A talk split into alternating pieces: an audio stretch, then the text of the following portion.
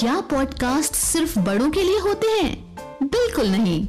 मिलिए इंडिया के सबसे बड़े बच्चों के ऑडियो नेटवर्क चाइम्स से। यहाँ आपको मिलेंगी अकबर, बीरबल और तेनालीराम जैसी मज़ेदार कहानियाँ। विजर्ड ऑफ़ दार्जिलिंग और पिनोकियो जैसी ऑडियो बुक्स लिटिल एक्सप्लोरर्स और कभी सोचा है जैसे साइंस पॉडकास्ट्स आज ही डाउनलोड करें चाइम्स पॉडकास्ट ऐप एप्पल या गूगल प्ले स्टोर से This is Chimes Radio Podcast. The three silly എഴുതിയത് ഫ്ലോറ ആനി സ്റ്റീൽ പണ്ട് ഒരു കർഷകനും ഭാര്യയ്ക്കും ഒരു മകൾ ഉണ്ടായിരുന്നു അവൾ ഒരു സുന്ദരിയായ പെൺകുട്ടിയായതിനാൽ തന്റെ യാത്രകളിൽ. പണ്ട് ഒരു കർഷകനും ഭാര്യയ്ക്കും ഒരു മകൾ ഉണ്ടായിരുന്നു. അവൾ ഒരു സുന്ദരിയായ പെൺകുട്ടിയായതിനാൽ തന്റെ യാത്രകളിൽ നിന്നും വീട്ടിലേക്ക് വന്ന ചെറുപ്പക്കാരൻ അവളെ എപ്പോഴും പിന്തുടരും. ഇപ്പോൾ എല്ലാ വൈകുന്നേരവും അവൻ അവളെ കാണാൻ ഹാളിൽ നിന്നും നടന്ന് ഫാം ഹൗസിൽ അത്താഴം കഴിക്കാൻ എത്തും. എല്ലാ വൈകുന്നേരവും മകൾ അത്താഴത്തിന് ആപ്പിൾ ജ്യൂസ് വരയ്ക്കാൻ ബേസ്മെന്റിലേക്ക് ഇറങ്ങും. അങ്ങനെ ഒരു വൈകുന്നേരം അവൾ ആപ്പിൾ ജ്യൂസ് വരയ്ക്കാനായി ഇറങ്ങി. അവൾ സീലിംഗിലേക്ക് നോക്കി. അവിടെ ഒരു ഭീമിൽ ഒരു വലിയ മരച്ചുറ്റിക കുടുങ്ങിക്കിടക്കുന്നതായി അവൾ കണ്ടു. ചിലന്തി വലകളാൽ മൂടപ്പെട്ടിരുന്നതിനാൽ കാലങ്ങളായി അതവിടെ ഉണ്ടായിരുന്നതായിരിക്കണം. മറ്റൊന്നും അവൾ ശ്രദ്ധിച്ചില്ല. ചുറ്റിക അവിടെ തന്നെ ഉണ്ടായിരിക്കുന്നത് എത്ര അപകടകരമാണെന്ന് അവൾ സ്വയം ചിന്തിക്കാൻ തുടങ്ങി. എന്തെന്നാൽ ഞാനും അവനും വിവാഹിതനായാൽ ഞങ്ങൾക്കൊരു മകൻ ജനിക്കും. അവനൊരു പുരുഷനായി വളർന്നാൽ അവൻ എന്നെ പോലെ ആപ്പിൾ ജ്യൂസ് വരയ്ക്കാൻ ഇറങ്ങുമായിരിക്കും. ഞാൻ ചെയ്യുന്ന അതേ ജോലി ചെയ്യുമ്പോൾ ചുറ്റിക അവന്റെ തലയിൽ വീണ് അവനെങ്ങാണം കൊന്നാലോ? അയ്യോ എത്ര ഭയാനകമാ. അതോടെ അവൾ കയ്യിൽ കരുതിയിരുന്ന ആ മെഴുകുതിരി താഴെയിട്ട് ഒരു വലിയ മരപാത്രത്തിലിരുന്ന് കരയാൻ തുടങ്ങി. അവൾ കരഞ്ഞു കരഞ്ഞുകൊണ്ടേയിരുന്നു. ഇപ്പോൾ മുകളിലത്തെ നിലയിൽ അവൾ എന്തിനാണ് ഇത്രയും നേരം ആപ്പിൾ ജ്യൂസ് വരച്ചെന്ന് അവർ ചിന്തിക്കാൻ തുടങ്ങി.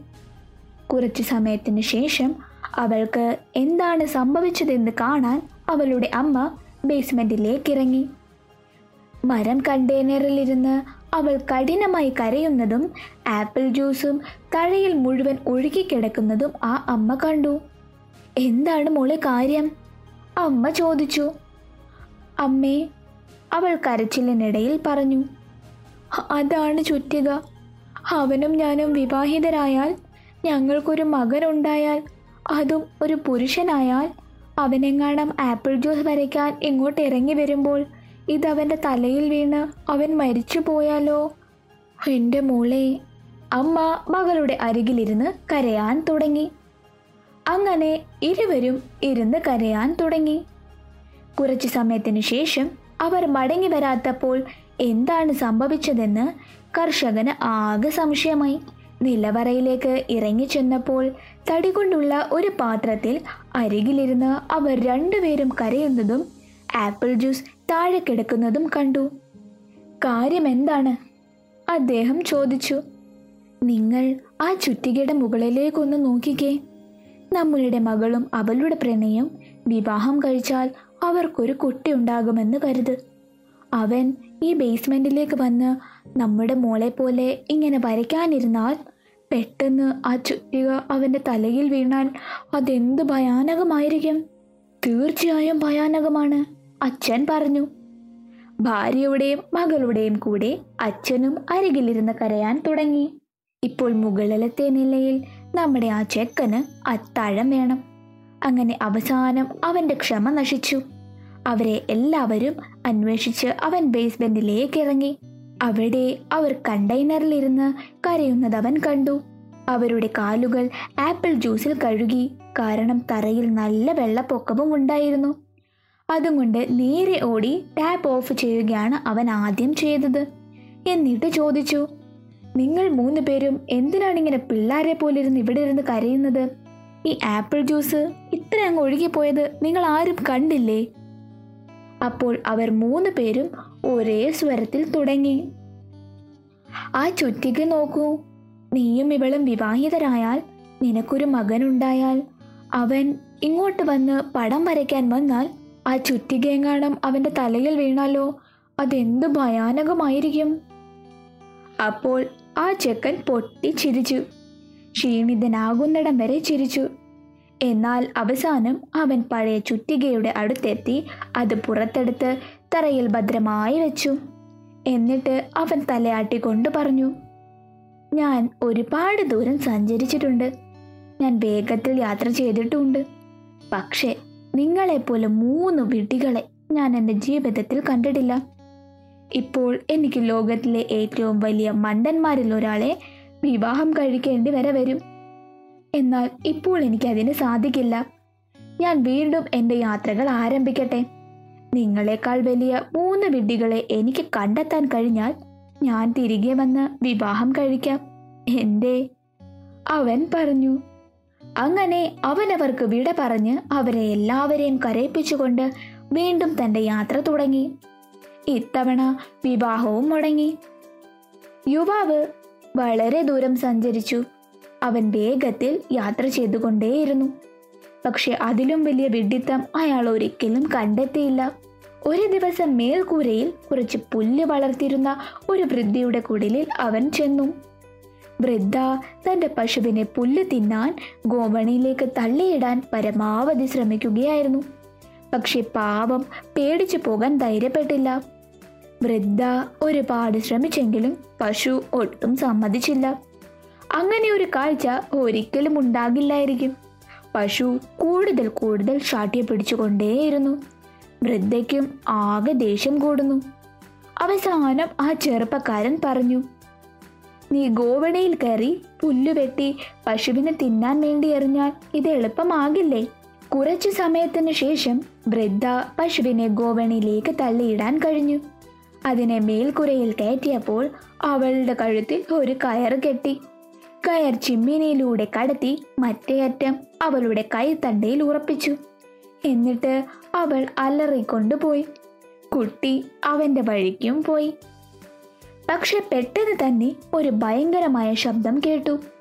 അവൻ കുതിച്ചു ചാടി പശു മേൽക്കുരയിൽ നിന്നും വീണ് കഴുത്തിൽ കയറുകൊണ്ട് ഞെരിഞ്ഞമർന്നതായി കണ്ടു. പശുവിന്റെ ഭാരം വൃദ്ധയെ കൈത്തണ്ടയിൽ പിടിച്ച് ചിമ്മിനിലേക്ക് വലിച്ചിഴച്ചു. അവിടെ അവൾ പാതി വഴിയിൽ കുടുങ്ങി മണ്ണിനിടയിൽ പെട്ടു. അതൊരു വലിയ വിഡിദ്ധമായിരുന്നു യാത്ര തുടരുന്നതിനിടയിൽ അവൻ പറഞ്ഞു എന്നാൽ ഇനി രണ്ടെണ്ണം കൂടിയേ ഉള്ളൂ. ഒരു ചെറിയ ലോഡ്ജിലെത്തി ഒരു രാത്രി വൈകിട്ടും അവൻ ആരെയും കണ്ടില്ല. ലോഡ്ജ് നിറഞ്ഞിരുന്നതിനാൽ അവൻ മറ്റൊരു യാത്രക്കാരനുമായി ഒരു റൂം പങ്കിടേണ്ടി വന്നു. ഇപ്പോൾ അവന്റെ റൂം ഫെല്ലോ വളരെ മനോഹരമായ ഒരു സുഹൃത്താണെന്ന് തെളിയിച്ചു. അവൻ അവരുടെ കിടക്കയിൽ നിന്നും ഉറങ്ങി. എന്നാൽ പിറ്റേന്ന് രാവിലെ അവൻ വസ്ത്രം ധരിക്കുമ്പോൾ അപരിചിതൻ തന്റെ പാന്റ് ശ്രദ്ധാപൂർവം ഉയരമുള്ള വാതിലിന്റെ മുട്ടുകളിൽ തൂക്കിയിട്ടു. നീ എന്താണ് ചെയ്യുന്നേ? ചെറുപ്പക്കാരൻ ചോദിച്ചു. ഞാൻ എന്റെ പാൻസ് ഇടുന്നു ആ അപരിചിതൻ പറഞ്ഞു. അതുമായി അയാൾ മുറിയുടെ മറ്റേ അറ്റത്തേക്ക് പോയി. കുറച്ച് ഓടി പാൻറിലേക്ക് ചാടാൻ ശ്രമിച്ചു. പക്ഷേ നടന്നില്ല. അതിനാൽ അവൻ വീണ്ടും മറ്റൊരു ശ്രമവും നടത്തി. അയാൾ പ്രകോപിതനാകുന്നിടം വരെ ശ്രമിച്ചുകൊണ്ടേയിരുന്നു. ആ ചെറുപ്പക്കാരൻ എപ്പോഴും പിരിയാൻ യോഗ്യനായി ചിരിച്ചുകൊണ്ടേയിരുന്നു. കാരണം അവന്റെ ജീവിതത്തിൽ ഇത്രയും ഹാസ്യമായ ഒന്നും അവൻ കണ്ടിട്ടില്ല. അപ്പോൾ അപരിചിതൻ അല്പനേരം നിർത്തി തൂവാല കൊണ്ട് മുഖം തുടച്ചു. കാരണം അവൻ ആകെ വേർത്തു ഇതെന്താ ഇങ്ങനെ ചിരിക്കുന്നേ? അവൻ ചോദിച്ചു. എല്ലാ ദിവസവും രാവിലെ ഒരു മണിക്കൂർ തന്റെ നല്ല ഭാഗം ആ പാന്റ് എടുക്കാനായി നീ ചിലവഴിക്കും. അപ്പോൾ ആ ചെറുപ്പക്കാരൻ അവന് ചിരിക്കുന്നത് അത്രയും ചിരിച്ചു. എന്നിട്ട് അവനെ പാന്റ് എങ്ങനെ ധരിക്കണമെന്ന് ആ അപരിചിതനോട് പറഞ്ഞു കൊടുത്തു. ആ അപരിചിതൻ വളരെ നന്ദിയുള്ളവനായിരുന്നു. അപ്പോൾ ചെറുപ്പക്കാരൻ സ്വയം പറഞ്ഞു രണ്ടാമത്തെ വലിയ വിഡ്ഢിയെ ഞാൻ ദേ കണ്ടെത്തി. പക്ഷേ അവൻ വളരെ ദൂരം സഞ്ചരിച്ചു. മൂന്നാമത്തേത് കണ്ടെത്താതെ അവൻ വേഗത്തിൽ യാത്ര ചെയ്തു. ഒരു ശോഭയുള്ള രാത്രി അവൻ ചന്ദ്രൻ തന്റെ തലയ്ക്ക് മുകളിൽ തിളങ്ങുമ്പോൾ ഒരു ഗ്രാമത്തിലെത്തി. ഗ്രാമത്തിന് പുറത്ത് ഒരു കുളവും കുളത്തിന് ചുറ്റും ഗ്രാമവാസികളുടെ ഒരു വലിയ ജനക്കൂട്ടവും ഉണ്ടായിരുന്നു. അവർ അലറി വിളിക്കുകയും കുളം തൂത്തുപാരുകയും ചെയ്യുകയായിരുന്നു. കാര്യം എന്താണ്? സഹായത്തിനായി കുതിരപ്പുറത്തു നിന്നും ചാടി യുവാവ് നിലവിളിച്ചു. ആരെങ്കിലും വീണോ? അതെ ആ ചന്ദ്രൻ കുളത്തിൽ കിടക്കുന്നത് നിങ്ങൾ കണ്ടില്ലേ? ഞാൻ അതിനെ പുറത്തെടുക്കാനുള്ള ശ്രമത്തിലാണ് അവർ പറഞ്ഞു. അതോടെ അവർ വീണ്ടും തൂത്തുവാരാൻ തുടങ്ങി. അപ്പോൾ ആ യുവാവ് പൊട്ടിച്ചിരിച്ചു. അവരുടെ വേദനകൾക്ക് അവർ വിഡ്ഢികളാണെന്ന് അവരോട് പറഞ്ഞു. ചന്ദ്രനെ കാണണമെങ്കിൽ നേരെ മുകളിലേക്ക് നോക്കാൻ അവൻ അവരോട് ആവശ്യപ്പെട്ടു. അങ്ങനെ കുറെ നാൾക്ക് ശേഷം അവൻ മൂന്നാമത്തെ വിഡ്ഢിയെയും കണ്ടെത്തി. അവസാനം അവൻ പറഞ്ഞു ഞാൻ വിചാരിച്ചതിലും കൂടുതൽ വിഡ്ഢികൾ ഈ ലോകത്തുണ്ട്. അതുകൊണ്ട് ഞാൻ തിരികെ പോയി ആ കർഷകന്റെ മകളെ തന്നെ വിവാഹം കഴിക്കാം. അവൾ മറ്റുള്ളവരെക്കാളും ഇത്ര മണ്ടിയൊന്നുമല്ല.